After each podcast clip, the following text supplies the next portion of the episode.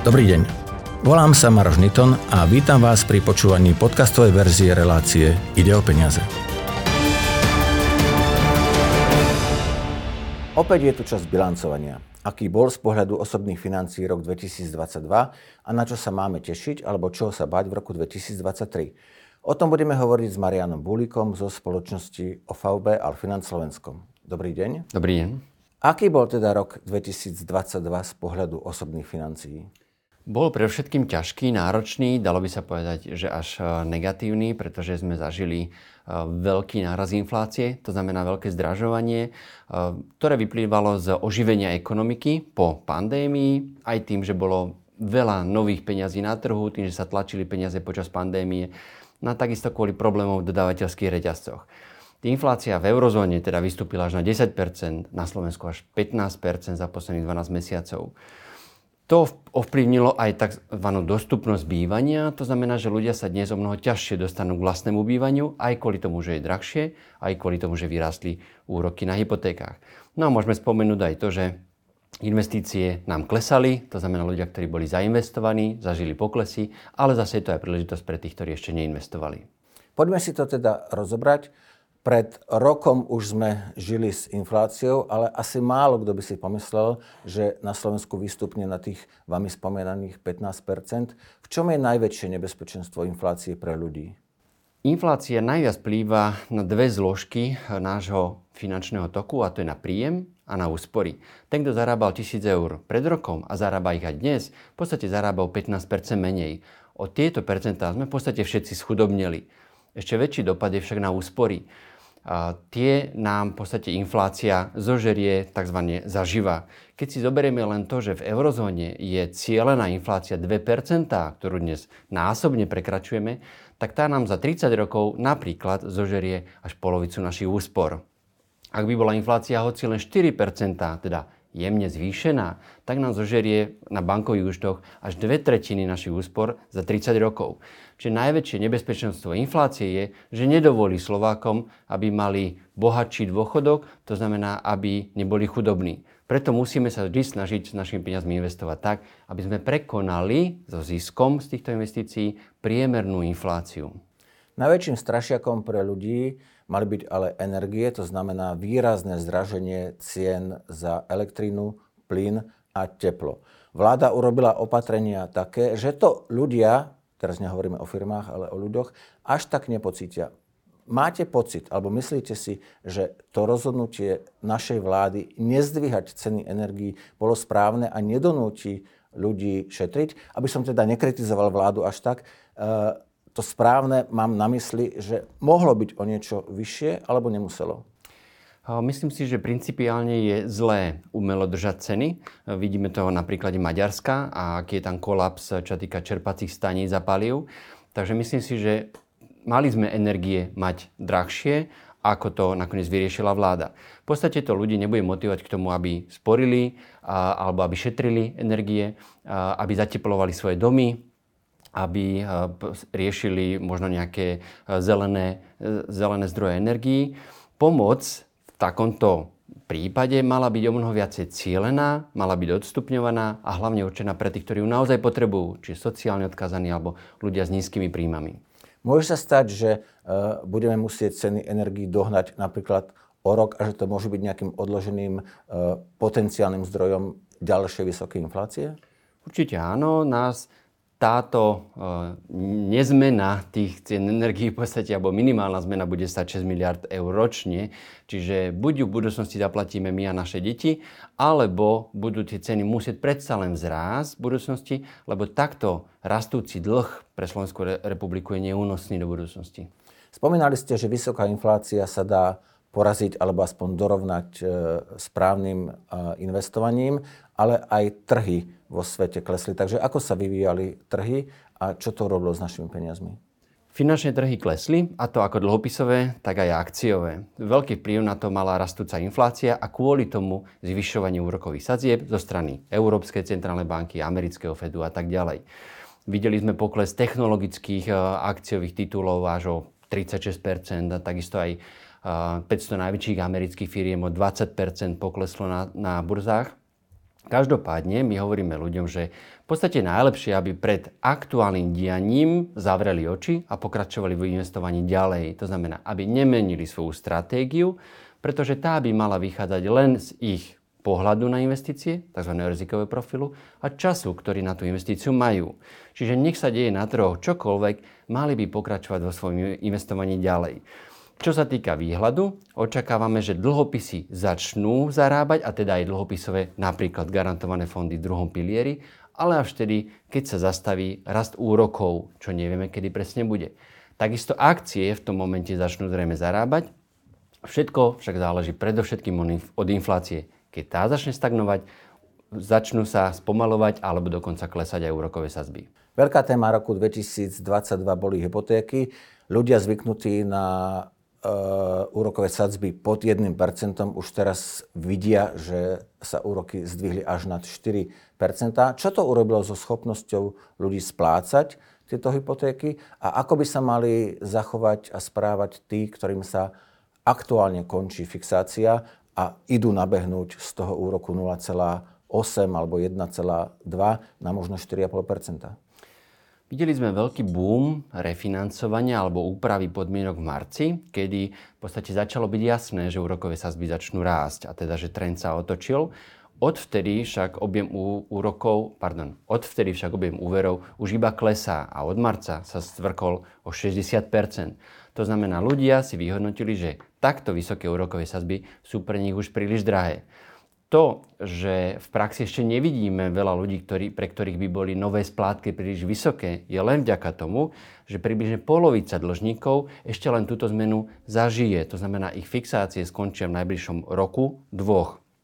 My teraz radíme, aby ľudia, ktorí majú koniec fixácie do pol roka od teraz, aby sa snažili uh, zmeniť si a opätovne naštartovať e, fixáciu na ďalšie celé obdobie a síce nabehnú už na vyššie úrokové sazby, ale je to pravdepodobne lepšia cesta, ako nechať to tak a o pol roka zažiť ešte vyššie zvýšenie úrokov.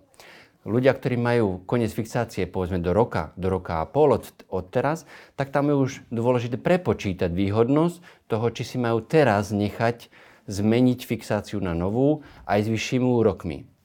Takže je to veľká téma, pri ktorej ide rádovo o stovky eur mesačne pri splácaní hypoték a je teda veľmi dôležité z môjho pohľadu, aby si ľudia nechali v tomto poradí do, odborníka.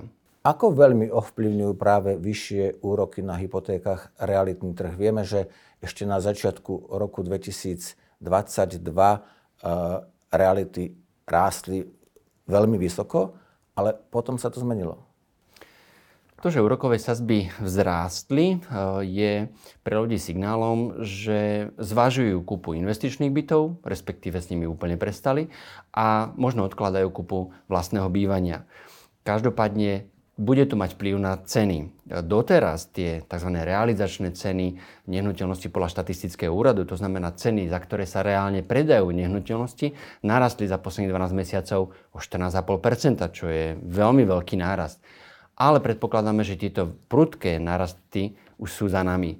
To znamená, môžeme očakávať, že napríklad staršie byty budú stagnovať alebo klesať so svojimi cenami. Pri novostavbách nemôžeme očakávať to, že by ceny klesli, pretože tie musia premietnúť do svojej ceny rastúce náklady za materiál, prácu a tak ďalej, ale budú dávať rôzne bonusy. Čiže s novým bytom môžeme získať napríklad parkovacie miesto zadarmo alebo novú kuchynskú linku.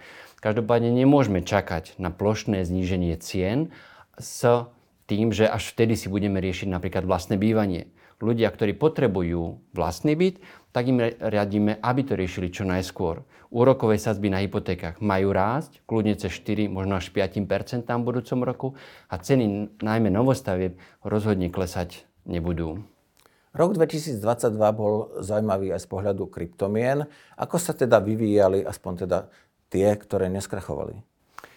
Kryptomenový trh eh, v podstate odhalil svoju nestabilitu v tejto kríze a videli sme napríklad krach veľkej bruzy FTX, eh, takisto aj kolaps eh, meny Luna. A nám sa len potvrdilo to, čo radíme našim klientom, to je to, že kryptomenový trh je veľmi nepredvídateľný a aj veľmi rizikový, v podstate až špekulatívny. Ak sa nechcem stať obchodníkom, to znamená sledovať, že aby som lacno kúpil a drahšie predal, tak radšej chcem byť investorom, to znamená človekom, ktorý investuje do niečoho, čo prináša priebežný zisk. To kryptomeny nedokážu a nikdy vedieť nebudú. Takže my aj naďalej radíme ľuďom, aby neinvestovali do kryptomien. Môžeme očakávať ďalšie pády, možno búrs, možno konkrétnych mien, ak chce niekto silou mocou investovať do kryptomien, tak nech je to do 5% z jeho finančného majetku. Parlament prijal viaceré reformy dôchodkového systému. Ako to ovplyvní naše budúce penzie? Ktoré kroky považujete e, za dobré a ktoré za menej dobré? Máme šancu, že naše dôchodky budú o niečo lepšie vzhľadom k výborným zmenám v druhom pilieri. To najlepšou správou je, že konečne sa po takmer v podstate desiatich rokoch Eh, od zásahu vlády napraví škoda, ktorú v roku 2013 urobila vláda a teda presunula 80 sporiteľov v druhom pilieri do garantovaných fondov. Tie však od počiatku zarábajú v priemere 1,9 ročne, čo nie je ani na tú základnú infláciu, ktorá má byť v eurozóne, teda na 2% To znamená, je to v garantovanej strate. Naopak, e, akciové a indexové fondy vedia zarobiť až do 10% ročne. Čiže tá najlepšia zmena v druhom pilieri je práve tá, že približne 60% peňazí, ktoré sú dnes v garantovaných fondoch, sa začne presúvať do týchto akciových indexových fondov automaticky a teda budú mať šancu zarábať viac. Toto je najlepšia správa. Dobrou správou je aj to, že ľudia budú mať predvolenú investičnú stratégiu, takú, ktorá im má priniesť čo najvyšší výnos druhého piliera a teda aj čo najvyšší dôchodok. Takisto je dobrou správou automatický vstup pre mladých ľudí. Konečne sa nebude stávať to, že zabudnú na to a dožijú sa 35 po ktorej už doteraz nemali šancu do druhého piliera vôbec vstúpiť. Takže aj toto prispieje k tomu, aby viac ľudí bolo v druhom pilieri, aby mali vyšší výnos. Treťom pilieri sa znižujú poplatky. Opäť zmena, ktorá má šancu priniesť vyššie zisky z tretieho piliera, ktorý môže prispieť k lepšiemu dôchodku. Za negatívum považujeme napríklad to, že v druhom pilieri ešte ostala stále možnosť výberu, jednorazového výberu úspor, hoci zdaneného, pretože ako vidíme v praxi, väčšina ľudí takýto výber uskutočňuje, ale minú ho na možno rekonštrukciu domu alebo čokoľvek iné a potom i na dôchodok nezostáva. Poďme sa pozrieť trochu do budúcnosti. Rok 2023, ako ho vidíte vy a čo by ľudia s svojimi peniazmi mohli urobiť a čo by určite robiť nemali? Najväčším nepriateľom pri budovaní alebo zachovaní majetku je inflácia. Preto potrebujeme rátať s ňou nie len teraz krátkodobo, keď je extrémne vysoká, všetci o nej vieme, ale aj z dlhodobého hľadiska. Čiže potrebujeme sa naozaj zameriavať na to, aby peniaze, ktoré nepotrebujeme ako finančnú rezervu, alebo ich nepotrebujeme na ciele na najbližších 3 až 5 rokov, sme investovali ideálne tak, aby tá šanca na zisk z tejto investície bola vyššia ako priemerná inflácia. Čiže musíme investovať dynamickejšie, napríklad do akcií alebo teda indexových fondov. To, že inflácia ďalej porastie, je pravdepodobné. Ľudia budú musieť osekať svoje výdavky, budú musieť šetriť Ideálne, ak sa pozrú na to, ako skonsolidovať svoje drahé úvery, spojiť ich do jedného lacnejšieho, povedzme aj hypotekárneho, je aj dobré si nechať optimalizovať svoje finančné zmluvy, napríklad poistenia, či už majetkové alebo životné. A jednou z najlepších investícií môže byť investovanie do zateplenia domu, aby som ušetril na energiách. Čo sa týka bývania, tak je teda pravdepodobné, že úrokové sazby majú ďalej rásť a ceny pre všetkým tých novostavieb klesať príliš nemajú. Čiže ak niekto potrebuje vlastné bývanie, odporúčame riešiť to čo najskôr.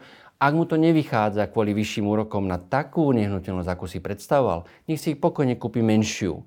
Ako hovoria Angličania, vstúpiť na ten rebrík tých, nehnuteľ, tých nehnuteľností sa oplatí čím skôr, aby som zarábal na tom, ak v budúcnosti ceny nehnuteľnosti budú rásť a mohol si v čase dožičiť väčšiu.